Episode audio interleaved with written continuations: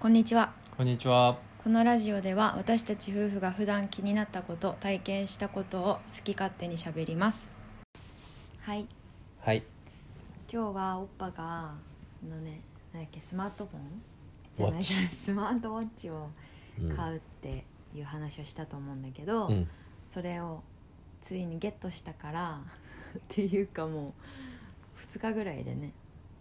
そうう。んまだ買う予定じゃなかったんだけど、うんうん昨日ポチってしまっうんた。うん。まあセセールなんか10%オフとかがねまんま出てときたんだよねまんまとや られた。まあそれを話したい話してもらいたいんだけどその前に一つだけうんなあがお知らせしたいことがあって、はい。あのポッドキャストのおすすめなんだけど、うん。あの Spotify の、うん。まあ、オリジナルコンテンツみたいなやつで渡辺直美がうん。あのかん全部100%英語のうん。あのポッドキャスト出しててう「ん。ナオミ・テイクス・アメリカ」っていうタイトルなんだけど、うん。まだつい最近始まったばっかりで2話しか出てなくってうん。あの自分と自分の多分サポーターの、まあ、女性とうん。一緒に電話で自分のファンの人とあの、うん会話するっていうそのファンは何？あのアメリカ人、アメリカ人日本人とかもいるの？まだまだ始2まっ話たばっしかかりか。そあうないからあでまあなんかアメリカについて教えてもらうアメリカについてしゃべるっていう番組だから多分えっとあアメリカ人だけが対象なのかな、わかんないけど、うんまあ、でなんか渡辺直美が1年ニューヨークにもう住んで立ってるけど、うんあの自分は全然喋れないっうてん言っててで確かに、あのー上手ではない うんうんと思うんだけどでもそれでも自分の知ってる単語で、うんあのしっかりコミュニケーション頑張ってるしうんでやっぱ1年いる分リスニングができるから、相手が何言ってるのかは分かってるんだよね、うん耳で聞いてだからそういうのもすごいなって思うしなんか英語の勉強につまずいてるとか、うんこう会話したいけどちょっと自信がないみたいな人が聞いたら、あのいいと思うし、うんとりあえずめちゃめちゃ面白いから聞いてみてほしいなと思って。うんすごい心の心のみじゃない。何心のみってなんだ。 ドラクエそうそう今ドラクエやってるか何らすごい試みだよねあここ そう試みねうん「の」がいらなかった「の」が余計だったうんそうそうだね全部英語だから、うんすごい試みだと思もうなんかさあっち行って結構喋ってるしうんもともとなんかビヨンセとかで出てきてるしううんうんであの自分のなんか体験談とか話すのがめちゃくちゃ上手だからさあもっともっと喋れんのかなとか思うけーど、うんうんうもんう多分忙しいだろうねそうだ忙しいし忙しそうでいつもテレビでうんなんか「アナザースカイ」とかさうんなんかそういうの出る時に勉強してるシーン出すから、うんずっと勉強してそうに多分見えるけど、うんそうでもないしうんなんか勉強しなくてもさコミュニケーション取れそうな人じゃんそうだねもうなんか多分センスとかもうほんとセンス、うん感覚うんで生きてるみたいなだって、うんあのダンスとかもなんかそんな長くやってたわけじゃないっぽいよ、あそうなんだなんか一回アメリカでなんかダンスのレッスンみたいなの受けてそれうんだけみたいなあそうなのうん、わかんない調べてみないとわかんないけどもしなそんうだかとしたらすごいめちゃめちゃすごいしあとはすごく言うのがうまうまいのかもしれないしあーででやっぱりそうやって、ね、なかなか喋れるようにならないよね英語ってやっぱ難しいよねまあそうだね、うんめちゃめちゃ難しいと思うそうなんかそう最初のステップそれはあのさあのわかんないけど綾部とかうん渡辺直美とか、うん挨拶とかさ、うんあの注文したり空港でどうのこうのとかさうんあのそういう生活の面で多分なんとかなるじゃうんんだけどやっぱりこう会話とかうんインタビューとかになるとって考えるとあのワンオクロックのタカとかすごいよねそうだねうんめちゃめちゃうまいよねそうだねなんか受け答え普通にしてたもんねうんそうだね自分の考えを話すっていうのが結構難しかったりするんだよねそうだね結構あの渡辺直美って芸人だからうんあの話をすごくエピソードを話すじゃんうんだから細かいニュアンスとか伝え伝えるのってめっちゃむずいよね英語で難しいと思うだけどなんかこのポッドキャストではまあとりあえずその相手が言ってることにうん英語でちゃんと反応して、 とにかくなんかずっと笑ってうんだなかんとかやってる感、らそれがすごいよねうん普通はなんかまあまあある程度形になってうんかっこよく喋れるうんようになってやろうじゃなくうて、んなんかもうそれをスタートしちゃうのがねそう絶対ファンの立場からしてもうん嬉しいし、好きな人が喋ってることって一生懸命聞くしうんあの好きなことは人が言ってることってなんか間違ってるように聞こえなかったりとか、うん愛着が湧いたりとかするじうんまあ、相手のアメリカ人も多分ファンだから、ゃん。うんあの丁寧に喋ってくれるから、うん聞き取りやすいと思うしその他のうんリスニン、リスナーの人たちも、だからすごくねいいと思った、まあ、ねとにかくね面白い もしすごいねその英語で面白いこと言えるっていうのがえなんか結構そうあそ面の白いことを言ってるでもそのコンテンツにするわけじゃんそうそうそあのコのンテンツ一生懸命やってる感じとかでしょそうそうそう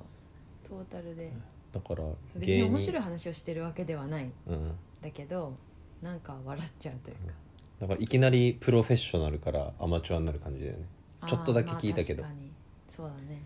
うん難しいよねめちゃくちゃ真面目な話って意外と英語でやりやすいうんそうなんだ、と思ううなんかうんん、ラフな会話の方が難しいってこと難しいあのよくユーモアが難しいって言うじゃんだかうんらユーモアを伝えたりとかうん話にこうなんつうんだろうなちょっとトリッキーな感じとかうんあ確かに、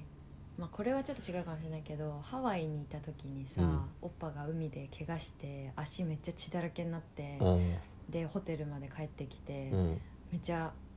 あの血だらだら流してるから、人寄ってきて、うんなんかホテルの人に「絆創膏ありませんか?」とかバーって言ってて、うんでなくて買ってきてなんちゃらとかやってた時に、あの自分は医者だっていうそのホテルのドラマおみたい客なおじささんんが出そてきたう出てきてでっかい白人のうん奥さんといておじちゃんぐらいの人、でその人が。あのオッパにジョークを言ったんだよねこれからうちら飛行機乗らなきゃいけなくてああそう病院にこのまま行けないから一回日本帰るんだけどみたいな、うんなんか大丈夫かなっていう感じで喋ってた時に、なんてなんか言ったんだっけもう俺は機能停止してたえ、うん本当え俺あそそうでもなかったそうそうその時オッパはひ冷静に比較的冷静にそのおじさんがなんて言ったんだっけななんかちょっと出血多量でやばいかもしれないみたいなことあーのかな言った言っ言たったよね言ったそれでなーが本当だと思ってあ俺は分かったんだそうオッパはその時に逆にその俺血出すぎてめちゃめちゃ出たじゃめんっちゃ出てたもう海にあの足の裏親指を切ったのかなそうなんか謎に海の、えっと、沖側にうん壁みたいなのがあって海の中にうんでそこに座ってたんだけどう、ん波が強くて、うんそのなんていうの沖側を向いて座ってなんかおしゃれじゃん海に海に座ってるみたいになるわけうでね、んと思ったらバーンって来て、うんあの要は壁の後ろに落ちる感じなの海だから大丈夫なんだけど落ちると同時におあの左足の親指をうん貝殻かなそうななんか壁がさもう苔もあるしそうそうそうそうそうガリッといってそうそう痛っと思ってでなんか痛いなジンジンするなと思って歩いてったそうら、あのあの岸の方にうんうんそしたらもう血がなんて煙みたいに出てんだよねふわーって出てちょっとヒヤーっとしてきて、うんハワイめっちゃ暑いのにであの砂浜行ったら、うんもう血ドボドボでうんすごかったよねあのそう道とかも血だらけになってたよそうそうだか俺多分パニックになってら平成装ってたけど、うん血弱いじゃん、うんそうだねうん確かにだけどそのリスニングはそなんかオッパはああまあ冗談ねみたいな感じでうんちゃんと聞き取ってあーなあが聞き返して逆にすごい焦ってたもんねそうそうそう多分焦っててめっちゃもうな「What?」って感じで、 で、うんなんか「いや冗談でしょ」ってオッパが言って「うん You're kidding right?」みたいなこと言って、で「あそうなんだ」って、でもあの時ね俺がもう結構まいてて多分結あ構ー血も出て、うんでしかも足の親指が本当にえぐれてたのまあそうだねなくななんかかっさらわれたみたいに なってたじゃん結構やばいじゃん、やばかった、うなんかでちょっとこうなんつうの力が入んない感じもあったまあそうだったんだだからあのでも冷静を装う癖があるからうでもその時にホテル行ってあのチゲが絆創膏持ってきてくれたりとかう、ん、なんか消毒液だっそたうりでしてね俺が謎に消毒液やんない方がいいんじゃないかとか言ったりなんかあたふたしながらうん、うん、でちょっと俺も焦焦っててそっかなんかめっちゃ冷静だったような記憶があるけど、確かまあにでも、チゲ焦ってたねうん、でもなんかよくいいじゃん横にめちゃめちゃ焦ってるやついたら自分が冷静になるみたいな、うんうんうんうんそうねでグッドタイミングでなあの謎の医者が出てきそてうそうすごいね詳しいことは覚えてないけど、うんオッパが「いやそれ冗談でしょ」って言ったのは記憶に残ってて、で長はそうだったんだけど冗談かと思って、だから結構安心してねやっぱなんかうんそういう時って安心するよね医者あの、そう帰ねってちゃんと、そうねあの注射打てっつって病院行けっつって、うん、うんそうそうだから破傷風そうそうそうそう、うんそうやって言ってたでそうまあ、そんなことがあってうん実際そ のジョジョークにはちょっと弱いっていう話だったんだけど今のは医者に恵まれたねそうだねその後日本に帰ってうん行ったお医者さんが、あのでなんか面倒くさい患者だったのその時自分で心配だから調べて破傷風でこうでこうなってこうなってこれが必要なんですかねって言ったらうんなんかその名前を「ん?」って言ってからそのお医者さんがなんかたまにあんまりさ患者が調子こくと怒る人いるじゃんあじゃなくて「あちょっと待って分かんないから」っつってからなんか医学辞典みたいなの開き出しーてうん「あそうだね」みたいな感じでうんであのこうでああでみたいなすんごい説明してくれてうんで注射打ってうんでなんか軟膏で埋めて穴を、うんでもう一回来てねって言って打って ない一回しか打ってないなんかそれは覚えてるうん、でも発症してない、うんうんっていうナオミの話がはいだいぶの伸びてしまった、うんすいませんそうあそんなことがありましたじゃあのでうちらもちょっと聞いてみようねであ渡辺直美の、うんぜひ聞いてほしい、おっなは両方聞いたけど、うんおっぱはまだほんのちょっとしか聞いてないからね、俺聞いのてほしい俺がちょうどいいかも俺あんまりディスニングが、いやーもう全う然、ん、あのうんトイックの問題解いてるじゃん全然もう比べ物になんないよ解いてない でああでなんかそのチャレンジを聞いてあのうちらもやってみたいなと思った英語でラジオっていうのをうんちょっと頑張ってチャレンジ、まあゲストとかがいればやりやすいねそうじだゃねあうちらだけでもちょっと一回えー、恥ずかしいけどやってみるいいよ一回試しにやってみたいとオッ思うケー 頑張るそんな感じですね、はいその渡辺直美えっと「直美 takes アメリカ」っていうう Spotify のうコんンテンツだから、うんぜひあの興味があったらね聞いてほしいはいと思います、はいはいでスマートウォッチね、スマートウォッチうん、をまあ前もそうあの話したんだけど買おうと思って何にしようかなって迷ってて、うんで最終的にフィットビットうんか、えーファーウェイバンドうん違うファーウェイウォッチだそうファーウェイウォッチウォ悪ッいチ、もんね、ん、そう時計の形してるうん丸い、丸い版ので今 iPhone 使ってるけどうんうんちょっとあの Android に、うんえー切りあのかえ乗り換えるから、うん乗り換えるうんうん変えるんで、うんだからそのアップローチとかを全部省いていったんだねうんで見てたらうんウォッチ型じゃなくてバンド型あるじゃん、うんリストバンドみたいなやつ、うんでファーウェイバン、えーファーウェイバンド6っていうのを見つけてうんで形的には、うんえっと、アイアップルウォッチみたいな感じうんなんだけどアップルウォッチよりちょっと縦長うんうんで俺がその大事にしてたのがまず値段うんうんケチだか らねでそんなことであとはその血中酸素濃度とか心拍数とかあの睡眠測れたりストレスストレスとか測れたりとか、うんだからそういう機能とであとはえーあとなんだっけなあ音楽だうん音楽が再生できる、でできれば重さ、あ重さ、まあ、この4つだねうん、でプラスアルファで、まあ、充電時間とか充電あのどのぐらい持つかとか、あの、うん、決済うん、あのなんだっけスイクイックペイとか、うん、でクイックペイとかはもうあのなくてもいいスマホから離れることほぼないじゃうんんスマホでペイスあのできるしうんで俺とチゲはあのほぼほぼずっと一緒にいるじゃんうん一年中うんだからチゲがアプローチ持ってればうんあの同じクレジットカードも入ってるからうん決済できるわけじゃん、うんそうで結局その、えーファーウェイバンド6に決めたんだけど、うんえっと、値段はまず、うんえーもう最高でえっとアマゾンでうん結果的にうんあーなんかキャンペーンとあとうんクーポうンん適用されて、うん元の値段がよくわかんないんだけど6500円うんそうめっちゃ安いねだ1万付近って考えてた最初は3万円ぐらいの買おうかと思ってたうんだけどどんどん下がっていって、うんもう1万円付近だったらいいなで6500円だうかんらメルカリとかで探すとあの運よく5000円とかで買えたりするから、うんうんメルカリとかなんかフリマ系のアプリ、うんでももう俺は結構迷って買わないみたいなのあるから、うんもう6500円でもうバツッと買っちゃおうと思ってうんで買ったいい買い物うん、で,、えーでそのさっき言ったような,、うんなんつうのモニタリングするような体を、うんえー機能っていうのめっちゃついててう、んであの月経周期とかも測れるみたい、うんまあ俺は生理ないけどうね、ん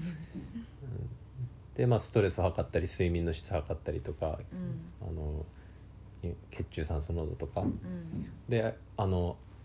まだ日本で発売されてない、うんえーファーウェイバンド6プロっていうのがあるんだけど、うんでそれちょっと高いのね、うんまあ、1万円ぐらいするんだけど何が違うのか見たら体温測れるんだってあーで少しだけ迷ったの、うんやっぱり新しい機能が入ってくると、うんあのいっちゃうじゃんそうだねで日頃あんま気にしてないくせにコロナだしとかなんか思うでしょ、うんでもよく考えたら今どこ行っても体温測ってくれるじゃんまあね飯食うだけで体温測ってくれるじゃんそうねスポーツジム行っても体温測ってくれるしうだからまあいらないなとんうんでであと充電時間はまあえーあれなんでなんていうんだ充電時間じゃないなあのうーん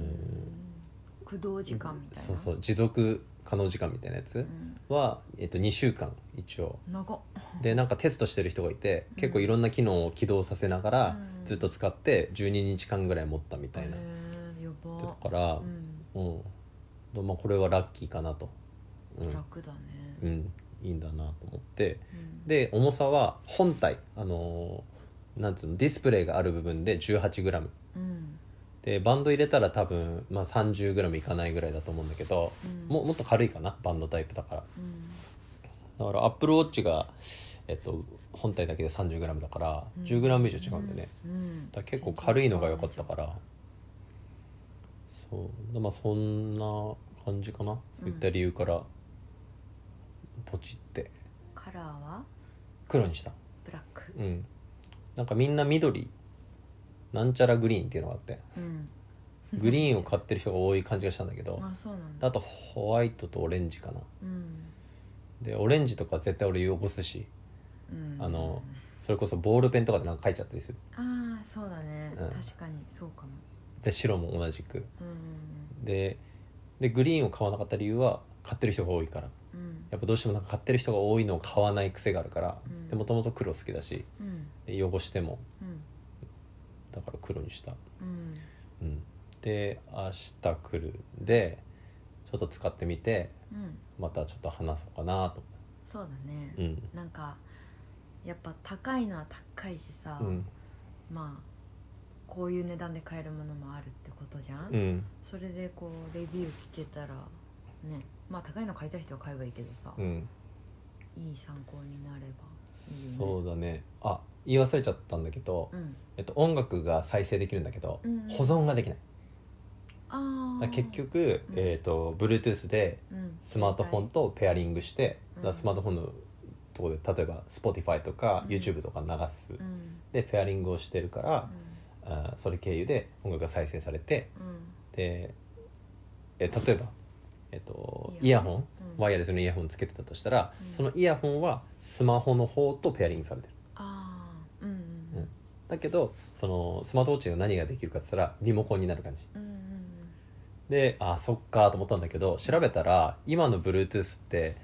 えっとねなんか例えばバージョン123みたいなのがあってうんうんえっとほとんど2ぐらいあるらしいうんうんのかなちょっと間違ってるかもしれないけど、うんでも、えっとえっと、2が1 0ルぐらいうん効くのうんで想定はジムの中で使うのを考えてるから、うんまうんあ、スマホかを棚とかに置いといても、うんまあ、1 0ル離れることは多分ないねうんでもっといい Bluetooth だともっといけなんか 100m かな 50m 全然全然わかんないけどなんかなーが今使ってるやつ参考にならないかもしれないけど、うんあのジムの奥の棚に携帯を置いて、トイレにうんう入りん口側のトイレだから全然反はい対はい側、はいトイレに行っても聞こえるちゃんとブツブツしないブでツブツする、あブツブツするねそうでもトイレの外出ればああ大丈夫だから壁まだたと思う10メートルはああるねあの Bluetooth は障害物に確か弱いから、うんうんうん多分トイレの戸を閉めたりするとそうそうブツブツもうドア2枚あるじゃんでも別にトイレで聞きてえってないもんねそうそううそんなにねそうだから、トイレでも聞けるって感動はするかもしれないけどうん、まあなんかブツッブツってなったら、うあん携帯置いてきたなってはいわはいかる、はいはいそうあなんかそういう機能もあるみたいね携帯がブルブルってなるあのスマー